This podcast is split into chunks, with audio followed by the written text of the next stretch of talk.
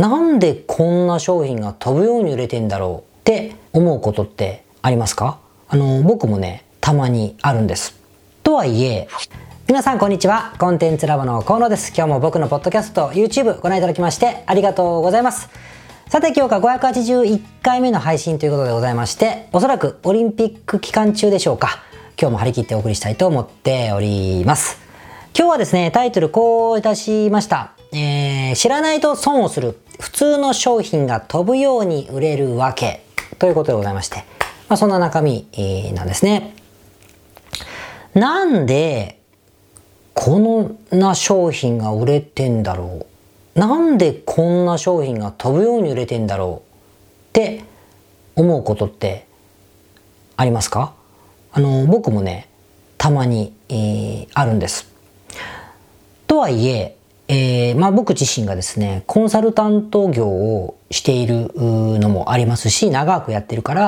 まあ、立場的にいろんな方のお話を聞く立場なんで情報も蓄積されてきたから何かのビジネスを見たり聞いたり知った時にそのビジネスが成功するかどうかっていうのはいろんな要素があるからちょっと横に置いときますけれども失敗するかどうかっていうのはなかなか高い確率で当てることはできるだろうと思ってるんですね。予測がつくというか、つくんです。で、その中でも、まあ結構最も多いパターンを言うと、誰でも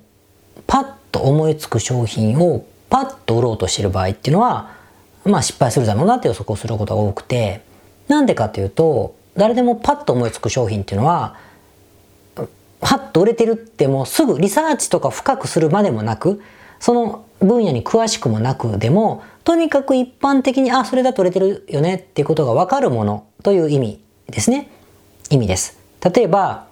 えっと、除菌のウェットスーツということにしましょうか。除菌ウェットスーツって今、このご時世ですから、海外はわかりませんが、日本だったらすごく売れますよね、除菌のウェットスーツって。もともと、あの、清潔が大事な国だったりするから売れてるんだけど、でもコロナになってからやっぱりこの除菌ウェットスーツはすごく売れる商品ですよね。誰も別に考えなくたって思いつくじゃないですか。売れてるなってことが思いつく。こういう商品のことなんですけど、で、もちろんこういうのって、売れていることは間違いないから、僕がよくこういうビジネスを成功させる第一条件、売れてるものを売れ、みたいな話はクリアしてる。で何がダメだよって思うと思うんだけど、ぱこれ誰でもこの思いつきすぎると当たり前だけどなぜそう思いつくかというとみんながやってるから見にするタイミングもめっちゃ多くてコンビニ行っても見るしネットでも見るし、えー、コマーシャルでも見るのかな、うんと、ドラッグストアでも見る。からとにかくよく見るわけでってことはよく見るってことはみんながやってる。たくさんのライバルがやってる。ような商品じゃないですか。すごくライバルが多いってことが一つ。もう一つはらあの差別化しにくいですよね。まあ、ウエットシーツいろいろ厚い、分厚いとか分厚くないとか、破れる破れないとか、匂いがどうとか、あるけどアルコール分が79%とか80%含まれてて、みたいな。ほとんどじゃないですか。なので差別化ができるとも言いづらいわけですね。ってなると、じゃあ何が勝負になるかというと、露出をしてる、たくさんのところに売ってるとか、もしくは金額が安いか、安いか、それか購入しやすい。コンビニだったら購入しやすい、アマゾンだったら購入しやすいとかね、購入しやすいかとかいうふうになるわけですよ。これぐらいしかもう売れる要素がなくて、ってなると素人だったりとか、資金力がなかったりとか、ビジネスを始めたばっかりの方がこういうのを扱ってくると、さっき差別化できないって言いましたね。露出とか買いやすさっていうのは、例えばアマゾンだったら楽天とかに、え出せば、もうクリアしてるし、その露出をするとか、えー、買いやすくするってクレジットカード決済があ手の届かないような、ね、仕組みな頃はさておき、今だったらみんなそれもクリアするから、これすら特徴にすらならないわけですよ。そうすると、安く売るということしか残らないですね。残らない。じゃないですか。ってなると、すっごく安くして、ほんとアホみたいな利益率。あの、100円もないかもしれないですね。とかでも薄利多売をしないと、とてもじゃないけど、生計立てるまでいかないみたいな話になるので、ので、あの、薄利多売をしなくちゃいけない商売ってやっぱ初心者っていうか、弱者が選ぶと一番良くないビジネスだと思うので僕はだからやめといた方がいいんじゃないかという話を予測で言うことがあるということです。決してそれをやったらうまくいかないっていうふうに今断言してんじゃないですよ。だけど予測がつくからそうやって言うってことなんですね。なんですよ。だからこういう場合はなんであんなものが飛ぶように売れてるんだろうというふうにはあのなってないケースなんですけどもでもそんな状況なのにその除菌ウェットスーツみたいに誰でも思いつく当たり前のものであったとしてもえらい儲けてる人っていうのがねいるんですよね。いるんです。僕らのクライアントさんにもいるんです。不思議ですよね。じゃないですか。なので今日はそのからくりを説明したいと思います。だからタイトルで、あのー、なんだっけ、今日は、え普通の商品が飛ぶに売れるわけの話をしたいわけですね。当たり前の商品なんだけど、えー、儲かってると言いますか。っていうう話をちょっとしたいと思います。さっきも言いましたけど、当たり前の商品、そんな思いつくものライバルも多い、露出とか買いやすさでは差ができない、差別化もできない商品だった場合、金額でしか差ができない。だけど、安くすると、えー、薄利多売になるか赤字になるから意味がないという話をしました。だけどそういう商品扱ってても売れてる人がいると、儲かってる人がいると言いましたね。じゃあこの答え、想像つきました？もうね、頭いい皆さんなら、とかもしくはそれをやってる方はね、もう答え出ちゃって、うるせえ、お前そんな当たり前のことと思ってるかもしれませんが、ほんとすいません、当たり前のことなんです。もう一回言いますよ。差別化するか、当たり前の商品だったらね、誰でも思いつく商品だったら差別化するか、安く売るしかないって言いましたね、僕は。安く売るしかないって言いました。差別化はできないという条件も言いましたね。ちゅうことは当たり前ですけど答え1個しかなくて、安く売ってるんです。安く売ってるんです。はって話じゃないですか。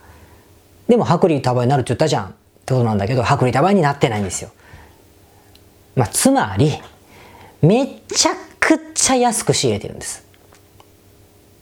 なんか怒られそう。当たり前のこと言ってます僕ね。めちゃくちゃ安く仕入れてるんです。僕もクライアントさんもそうです。当たり前のものを、あの、売って、えー、利幅を取って儲けてらっしゃる方というのは、むちゃくちゃその商品を安く仕入れている人ですね。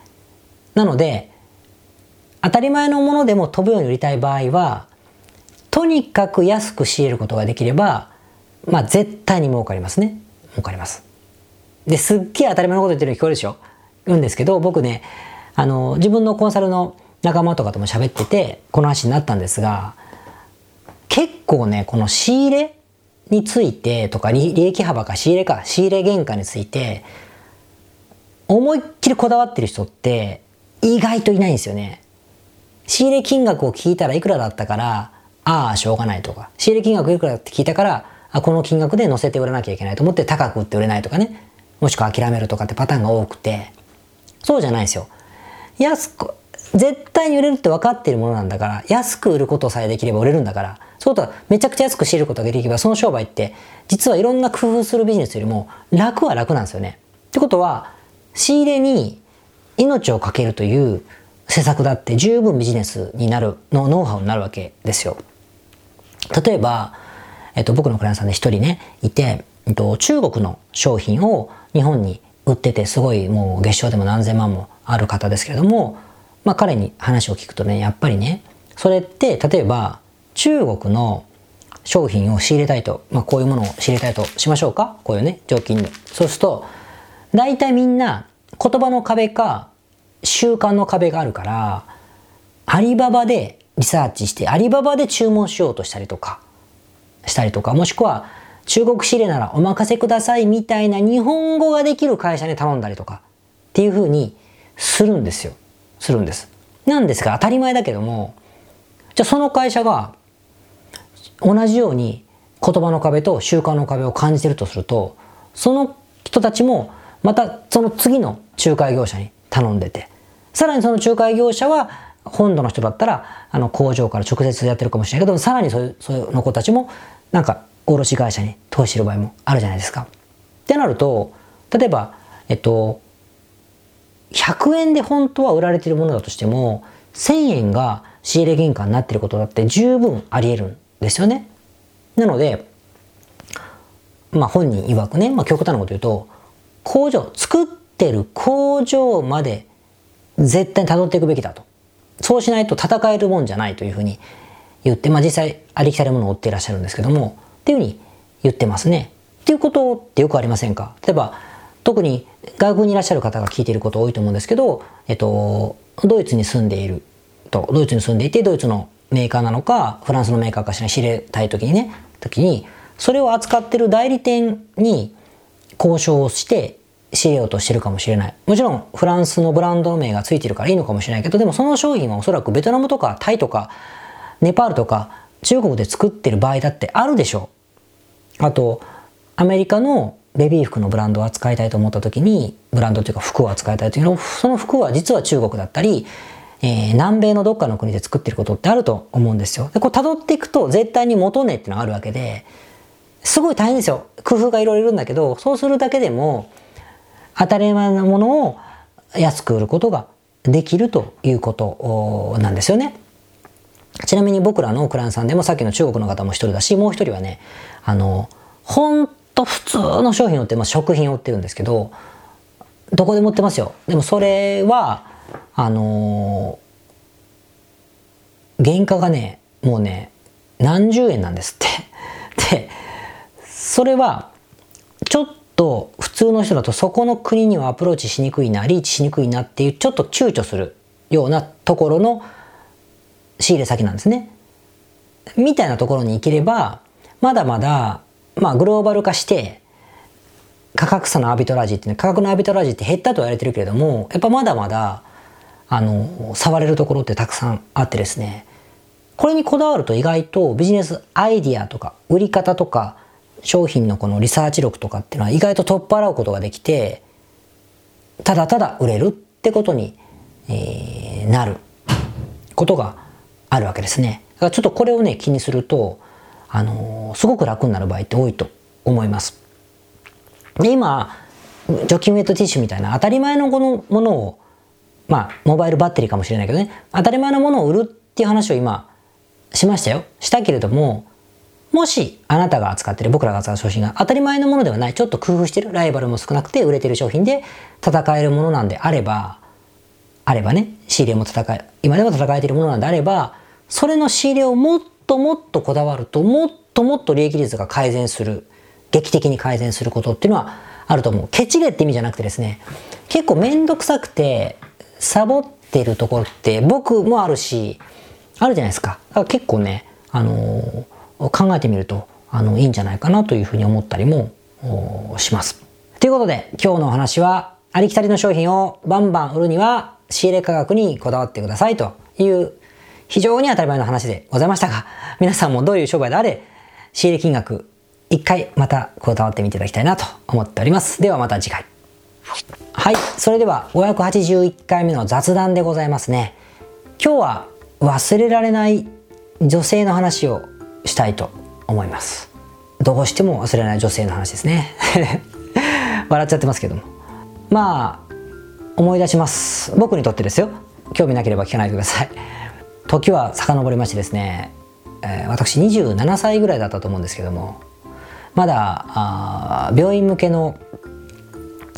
医療システムのですねセールスをしてる頃ですね。してる頃の時代ですよ。でバリバリのサラリーマンですね。つまり営業マンです。で毎日毎日泥のように働いていました。で病院向けだから朝1で呼びつけられたりとか夜遅くに来いと言われたりとかしながらですね本当に忙しかったですね。忙しかった。で週末はもう家帰って家で寝てもうちょっとのそっと起きて洗濯したら終わるぐらいのね、えー、ぐらいの日々でしたら何にも面白くないみたいな感じで、えー、非常に辛かったのは覚えてますけれども、まあそんな時期がありまして、毎日、そんな感じですよ。で、ある日ですね、まあ多分、これぐらいの時期、夏だったと思うんですけど、ある板橋のね、板橋区、東京都板橋区のある大きな病院からね、お客様だったんで、呼びつけられまして、お客様にななったばっかりかな、納品前かなんかで呼びつけられまして、院長から呼びつけられまして、しかも9時に来いと言われたわけですよ。僕朝から仕事してるので、まあ、9時かよと思いながらまあ行くわけですよ。行きました。で板橋の駅かなんかで降りて、えー、駅にあの病院に向かうんですけどもその時ねちょうどね時間が余ってて9時の待ち合わせだったのに8時とか7時半とかにね駅に着いちゃったんだと思うんです。でも朝から何も食ってないですよ僕。食ってない忙しくてその日は。食ってなくて。でああもうお腹減ったなと思って駅前にあるなんか普通のなんか喫茶店。もう名前も今忘れたんですけど喫茶店に入ったんですよご飯食べようと思って。入って。でなんかカレーかなんか頼んでですね。まあ味もしないですよ書き込んでなんか。もうぼーっとわかる漫画かなんだか分かりませんけどぼーっとしてですね過ごしてました。で、まあ、時間ももうそろそろだと思ってですねご飯飲んでアイスコーヒー飲んであもう行くかと思って行こうと思ってレジ行ったらですねなんとその財布の中にね現金がないんですよ。もうその時点でもうなんかもう今かっこつけて言ってるけどなんかだらしなかったんでしょうね。現金もないんですよ。一生懸命仕事してるとか言ってもなんか時間に追われて それすら銀行にも行ってないみたいな。財布もチェックしてないって感じであのあ現金ない。と思ってでクレジットカードがあると思うじゃないですか。でも当時僕たまたまこれもかっこいいんだけど245歳の時にですねあの遊びが高じてキャッシングをたくさんしてましてですねまあ2 3 0万自転車操業の今思えばささやかな金額ですよ。だけど当時の僕からすると結構重くてお金これこのままだと破産すると思ってクレジットカードね一回切ったんですよ僕。あの全部お金返して。でクレジットカード使ってない時期だったんですよね。考えられないけど。なので現金もカードもない。で当時 ATM が夜やってることも多分なくてコンビニもなかったから。あ困ったと思ったらですねあの大丈夫ですよっていうふうに言われたんです。レジで。でその時初めて僕はもう全然自分のことしか考えてなかったんでパッと初めて気づいたのはそのそのレジにいる女性は多分今思えばアルバイトのアルバイトの若い女性だったんですけどアルバイトの女性だと思うんですよね。が「あの大丈夫ですよ」って声かけてくれてな何かなと思ったらあの私が「お金ないんです」ぐらい言ったんでしょうね僕は「お金ないない」ああお金ない」っつって言ったら「私が立て替えときますよ」って言ってくれたんですよ。信じられます？今普通にこうやって喋ってると立て替えとくってありえなくないですか？なんか免許証預かってみましょうか今度持ってきてくださいとかって分かるけど立て替えときましょうかって言ってくれたんですよ。事情は全然分かんないけど今今は本当分からないんですけどでそれも「いやいやそんなの困りますよ」とかさ言えばいいじゃないですか。すぐ戻ってきますとか明日すぐ来ますから僕の住所と電話番号置いてきますねとか言えばいいのにもう僕はその仕事が大変だって自分をあのかわいそうな人だと思い込んでいましたからあのもう次のアポつまり委員長に呼びつけられたアポを行かなきゃしか思ってないですよ。遅刻したらまたうるさいしみたいな。だからもう「ああすいません」っつって出てっちゃったんですね。考えられます？その子の名前も聞いてないし店の名前も今だって覚えてないですよ。僕覚えてないし自分の連絡先も伝えずなんじゃそらみたいな、ね、また来ようぐらい思ったかもしれないけどなんかぶっちゃけそこの次の約束しか気にしてないんですよ。で行ったと。でまあそのまなんか泥みたいな仕事して帰ったんだけど帰りに多分寄ったんですよ僕ね。だけど店はやってなくて閉まってたんですね。だって11時ぐらいになってたから。ああ困ったと思ってたんですけどなんとなんとですね僕は忘れてんですよその話を。忘れていていや行かなきゃ行かなきゃと思ってるけど毎日忙しい俺は忙しい俺は忙しい土日は眠たい眠たいみたいなことなんでしょう。ですごいね長い期間行かなかったですね。でいつしか忘れてるというか後回しになってて。会計はもちろん1000円ぐらいだと思うんですよ。でもねそんなね金額じゃないじゃないですか。でも考えられないですけど。でそれから1年ぐらいしてから僕はね会社辞めたんです。あの嫌になっちゃってね。俺はもう辞めると。辞めたわけですけども。退職する時にねいろんな方へのなんかまあ思い出をこう巡らしてる時にはっって思い出したんです。あああれがあったと思ってやべえみたいな今更なんですけど。でそう思って僕ねなぜかって板橋のそのいわゆる仕事がもう終わってたんですよね。終わってたから行くことなかったんですよ。だけどやべえと思ってで僕当時川崎に住んでたので全然距離も違うじゃないですか。だからまあでも行ったんですよね。慌てて行った。慌ててもないけど行ったらもう店ないんですよ。店がなくて。うわーと思って。もう何にも手がかりないじゃないですか。ここに店あったの覚えてますか？オーナーさん分かりますか？ってやればよかったんだけどそこまで深刻じゃなかったんでしょうね僕もね。あーないわみたいなんで自分で言い訳してそのまんまになってるんですね。ででもね僕ねたまに今でも思い出すんですよそれ。こうこういう話をすると思い出すんですけどもう顔も本当覚えてませんけれどもあの親切な女性がですねだから忘れられないって話です。別に甘い話もなんない。けどまああのどうしようもないやつだったって話なんですけどね。なんかね僕がすげえ有名人だったらすげえ有名人だったら投げかけているぐらい今でもね年取ったからでしょうか思い出しますよ。あの人は優しかったなと。全部ねあのなんだこいつって思ってたと思いますよ。だけどねなんかわからない。店のオーナーが偏屈で金なんかお前食い逃げだっていう人だったからその女の子は不憫で僕のことを払ってくれたのか。もしくはたまたま娘さんだったのか。もしくは建て替えときましょうかっていう記憶が変換されててあの大丈夫ですまた持ってきてくださればというふうに言ってくれたのか。ちょっと定かじゃないですけども、まあ、なかなかあの当時はね僕本当にこう営業してよくしてくださる方もいたけどやっぱすごくなんか世の中に対して反抗的だったっていうかなんかもう会社のなんかね先輩とかは全然売り上げ立たないくせになんか偉そうにしてるしみたいな感じ。でとにかくなんかもう管巻きまくってたっていうかいう感じだったのでそういう優しくされたことがあんまなかったんでしょうね。だから今でも覚えてましたね。だから今思えば本当にねあのちゃんとあのお礼しとかなきゃいけなかったなと思ったり、えー、するという話でございました。奇跡的に板橋区であの頃あのアルバイトをして変な兄ちゃんにですねドロドロの格好したね営業マンの兄ちゃんにですねのお金をですね立て替えてくれた人がいればですね連絡をいただければまたと思ったりしてる今日この頃でございますが。まあでもねだらしなかったってだけの話なんですけどね。ということで皆さんも忘れられない人はいますか？というふうに終わっておきたいと思います。それではまた来週。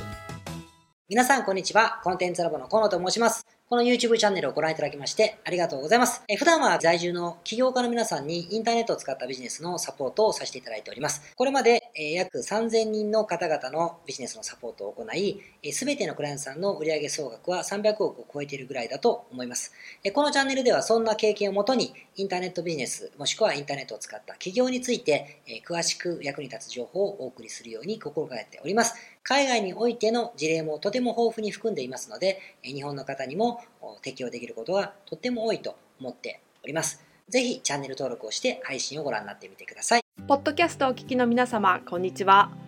コンテンツラボの山口よしこと申します。